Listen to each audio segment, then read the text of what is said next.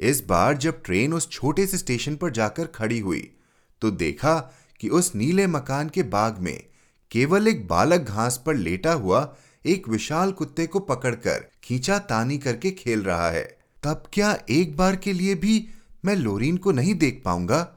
मैं बहुत निराश हो रहा था। सहसा बालक चिल्लाने लगा, अम्मा अम्मा, रेलगाड़ी आई है, रेलगाड़ी! आप सुन रहे हैं कहानी जानी अनजानी, पीयूष अग्रवाल के साथ। चलिए, आज की कहानी का सफ़र शुरू करते हैं।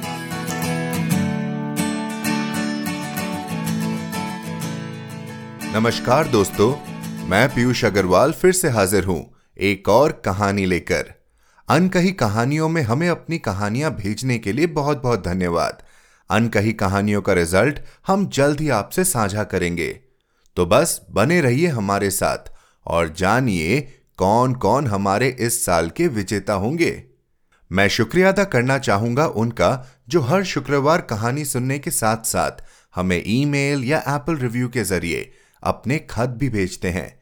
इस सप्ताह शुक्रिया इंडिया से अभिन्न कर्माकर का, मिलिंद बोरकर का और साथ ही यूएस से मार्क एमरिक का। मार्क लिखते हैं I love your podcast I started listening because I am just learning Hindi everybody should your stories are perfect for this and you and your guests with your beautiful elocution are a gem. Thank you, Mark. This means a lot to us. बस यूँ ही हमें अपना प्यार भेजते रहिए। Hello at the rate Piyush Agarwal dot com पर। या Apple podcast पर अपना रिव्यू डालिए। आज की हमारी कहानी है नीला मकान, जो कि इमानुअल अरीन की कहानी ब्लू हाउस का हिंदी अनुवाद है। इमानुअल अरीन फ्रांसीसी पत्रकार, नाटककार, कथाकार और गणतांत्रिक राजनीतिज्ञ थे। अरेन सफल पत्रकार थे। उन्होंने लघु कथाएँ लिखी और थिएटर के लिए लिखा। अरीन कई वर्षों तक कोर्सिका के लिए डिप्टी और अपने अंतिम वर्षों में कोर्सिका के सीनियर थे। इनके बारे में और जानकारी के लिए हमारी website Piyush Agarwal dot com पर जाएँ। एक अरसे के बाद हम आप सबके लिए एक अंतर्राष्ट्रीय अनुवादित कहानी लाए हैं। तो इत्मीनान से सुनिए। चलिए शुरू करते हैं आज की कहानी का सफ़र।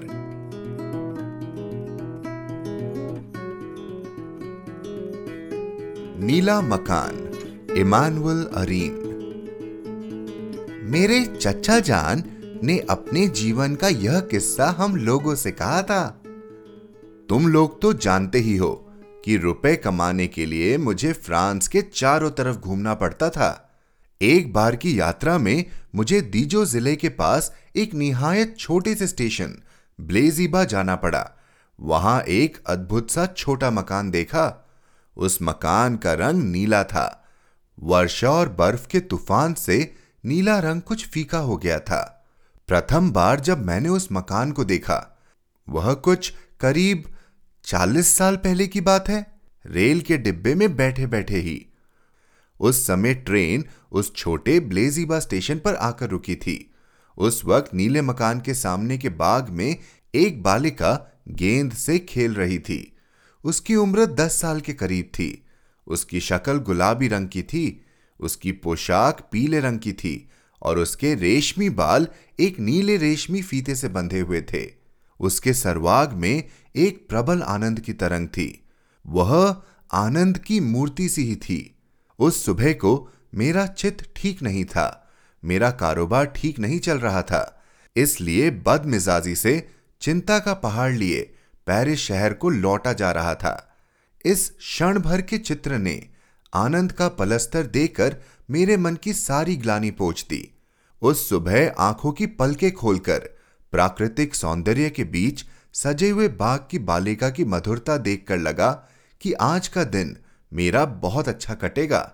मैंने सोचा, ऐसी जगह में जो लोग रहते हैं, वे निश्चय ही सुखी हैं।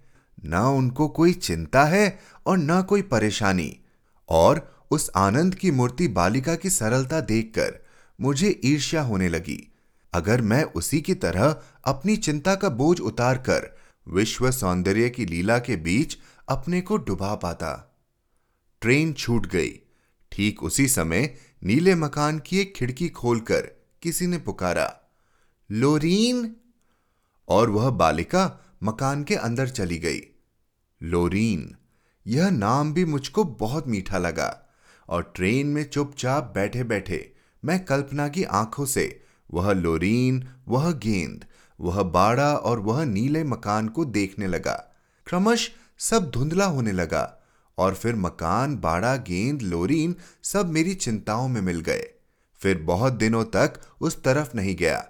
फ्रांस के उत्तर से पूर्व कभी लील और कभी नैन्सी रुपए की परेशानी से चक्कर काटते फिर रहा था। दिमाग में और किसी दूसरी चिंता का अवसर तक नहीं था। करीब दस साल के पश्चात एक शुभ दिन मार्सेई के लिए यात्रा की। वहाँ का काम खत्म करके लौटते समय मेरी पुरानी स्मृति जागृत हो उठी। मैं संध्या की ट्रेन पर बैठा, जिससे ब्लेजीबा स्टेशन पर ट्रेन सुबह के समय पहुँची। वही नीला मकान बिल्कुल वैसा ही है, बल्कि लगा कि रंग जरा फीका हो गया है और मानो मकान की ओर किसी का ध्यान नहीं है। पर उस बाग में एक नवयुवती बैठी हुई है। बड़ी सुंदर। उसके बाल उसके चित की तरह ही गुलाबी फीते से बंधे हुए थे। यही तो वह लोरीन है, जिसे मैं जानता हूँ। उसके बगल में एक नवयुवक बैठा हुआ था। सारे चित की एकाग्रता से वह लोरीन को देख रहा था। लोरीन को खुश करने के लिए वह मानो क्षण क्षण में अपने को न्योछावर कर रहा था और उन दोनों को घेर कर वही सरत हँसी और चित्त की शांति उसी तरह विराजमान थी। उनके उन तरुण हृदय के मिलन दृश्य को देखकर मेरा चित आनंद से भर उठा।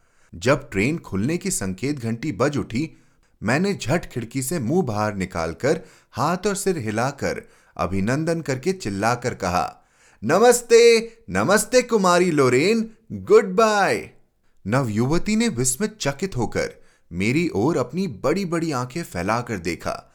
साथ उस युवक ने भी फिर वे दोनों हँसते हँसते मानो एक दूसरे पर गिरने लगे। उन दोनों ने भी नमस्ते करके अपने रुमाल हिलाकर अभिवादन किया। मैंने ट्रेन की खिड़की से मुँह निकालकर झुक झुक कर सब देखा। मेरा हृदय आनंद से पूर्ण हो गया। फिर अनेक वर्ष बीत गए। मार्सेई लाइन पर कई बार आना जाना तो हुआ, पर काम की जल्दी में ऐसी ट्रेनों में आना जाना हुआ, जो गहरी रात्रि में ब्लेजीबा स्टेशन पर न रुककर ही चली जाती। एक बार संध्या की ट्रेन से जाने की सुविधा हुई। वही ट्रेन जो सुबह के समय ब्लेजीबा स्टेशन पर पहुँचती थी। अब से कितने वर्ष पहले लोरीन को अपने प्रेमी के बगल में देखा था? बारह साल? या शायद पंद्रह साल? मुझे ठीक ठीक याद नहीं। इस बार जब ट्रेन उस छोटे से स्टेशन पर जाकर खड़ी हुई तो देखा कि उस नीले मकान के बाग में केवल एक बालक घास पर लेटा हुआ एक विशाल कुत्ते को पकड़कर खींचा तानी करके खेल रहा है। तब क्या एक बार के लिए भी मैं लोरीन को नहीं देख पाऊँगा? मैं बहुत निराश हो रहा था।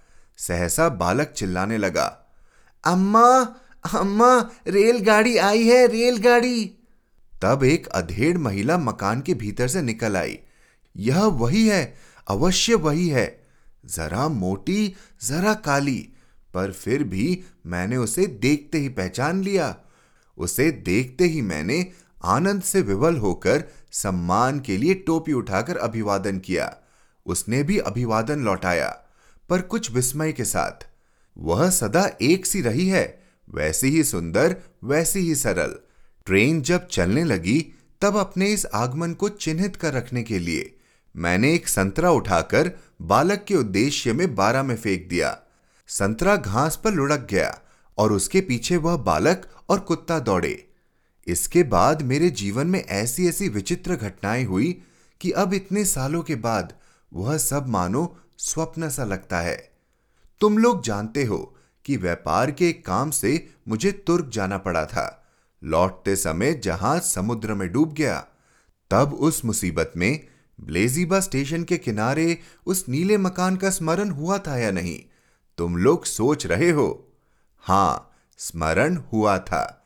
जहाज़ के डूबने के बाद जब मृत्यु और मुझमें केवल एक तख्ते का व्यवधान था, तब ठीक उस पहले दिन की तरह ही सब चिंताएँ मेरे चित्त पर घूम रही थी। मैं तब अपने को धिक्कार कर कह रहा था, हाय अभागे जॉन, दुनिया भर की सैर करते रहने का मज़ा तो चल लिया ना। अगर तुम थोड़े में संतोष कर लेना जानते तो तुम भी अपनी अपरिचित मित्र लोरीन की तरह ही शांति में रह पाते। कदाचित धूप से गर्म उस नीले मकान में ही जगह पा जाते। अब वह सब सुख की संभावना तो तुमने नहीं रखी। भाग्य से मैं उस बार बच गया। वह मानो एक दैवी घटना थी, जब जीवन से निराश होकर मृत्यु की प्रतीक्षा कर रहा था। तब एक डच जहाज़ ने दो दिनों के बाद मुझे समुद्र से उठा लिया। पंद्रह या बीस दिन के बाद ठीक स्मरण नहीं, मैं फ्रांस लौट आया। स्वदेश लौटकर ही मैं मार्साई से पेरिस शहर की ट्रेन पर सवार हुआ। यही मेरी अंतिम यात्रा थी।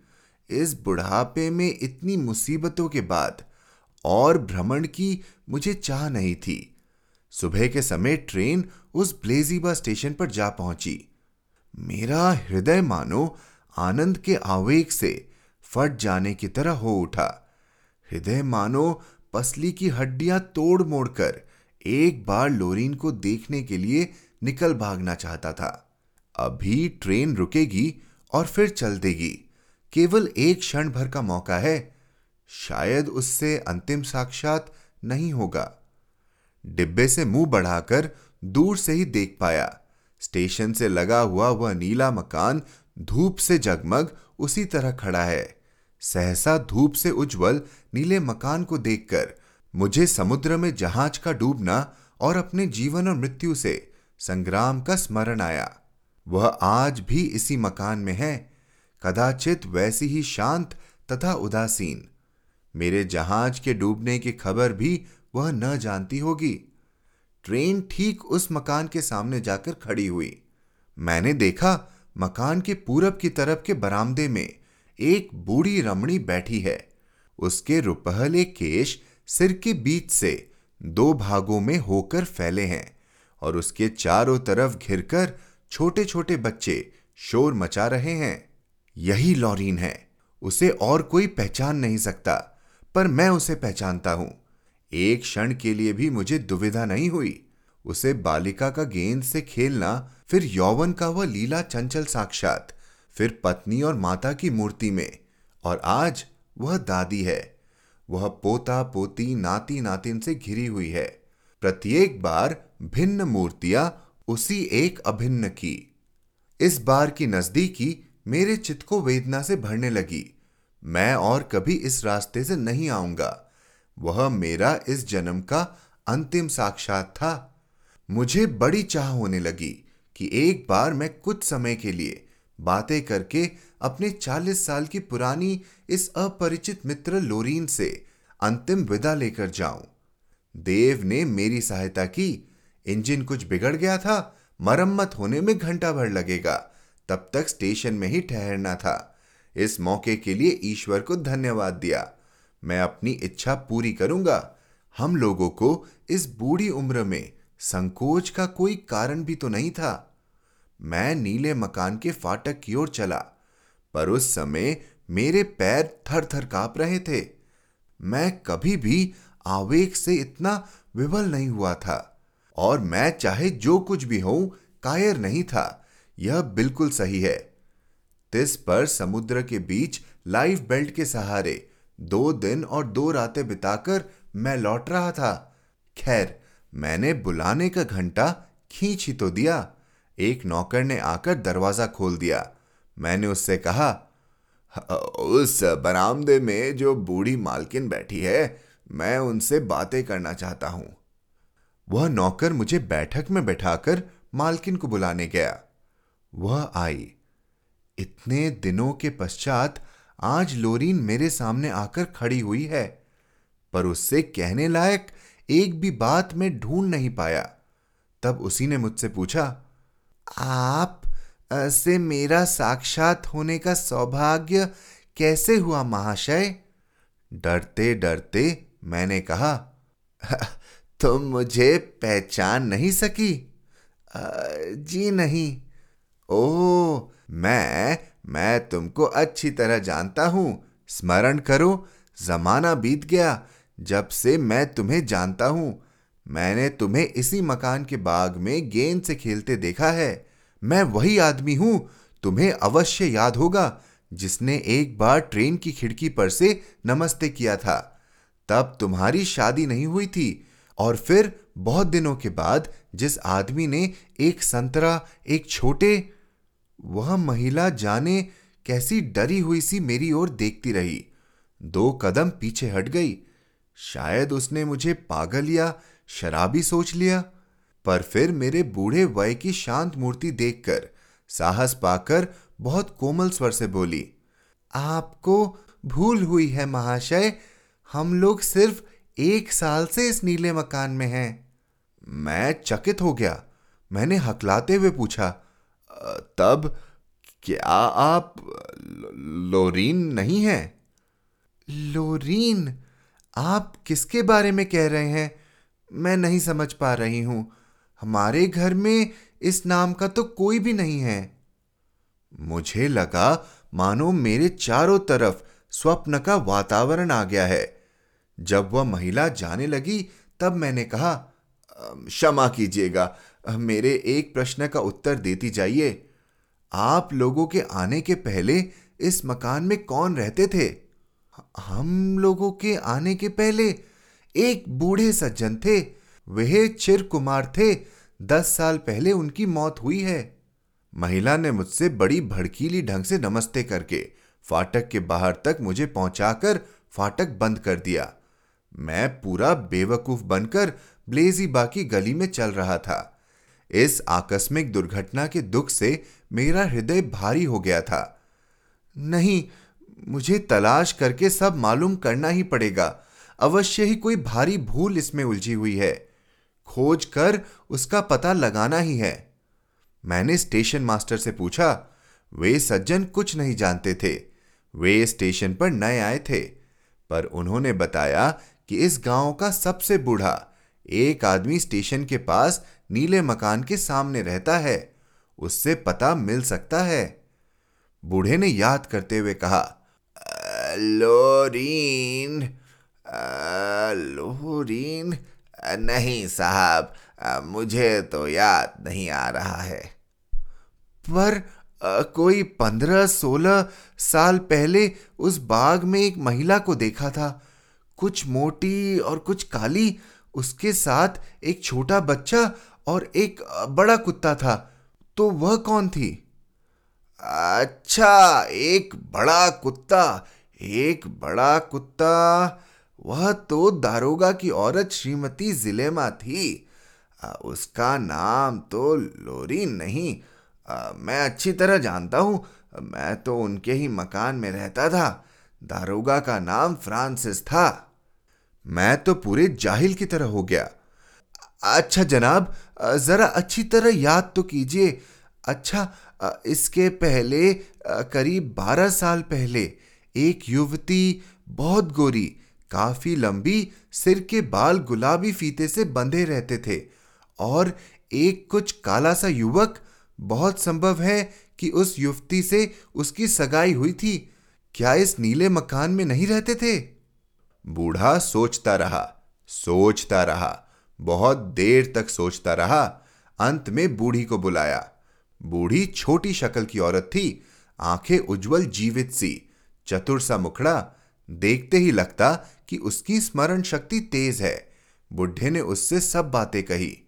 ओ वो तो कुमारी स्टेफनी थी, ठेकेदार साहब की लड़की, वही तो कुछ लंबी सी थी फीते से बाल बाँध कर रखती थी। यह उसके सिवाय और कोई नहीं हो सकता। दीजो शहर के एक सौदागर से उसकी शादी हुई थी। आ बेचारी, उनकी शादी सुखद नहीं हुई थी। वे एक दूसरे से अलग हो गए हैं।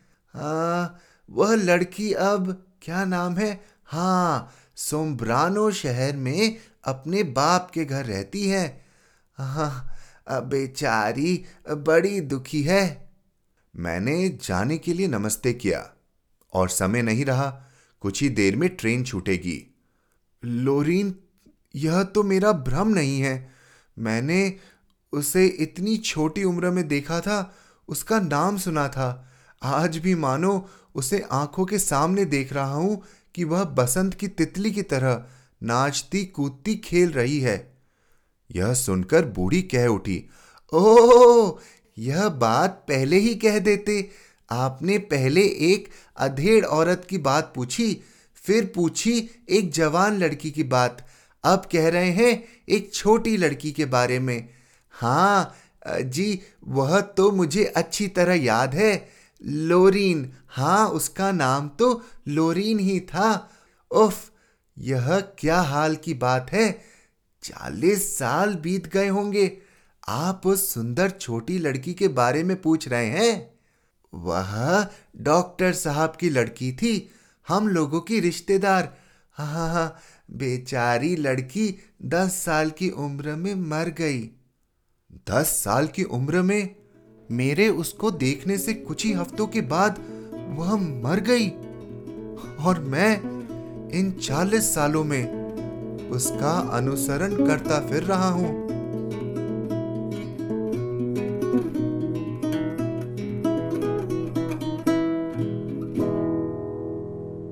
तो दोस्तों, कैसी लगी आपको आज की कहानी?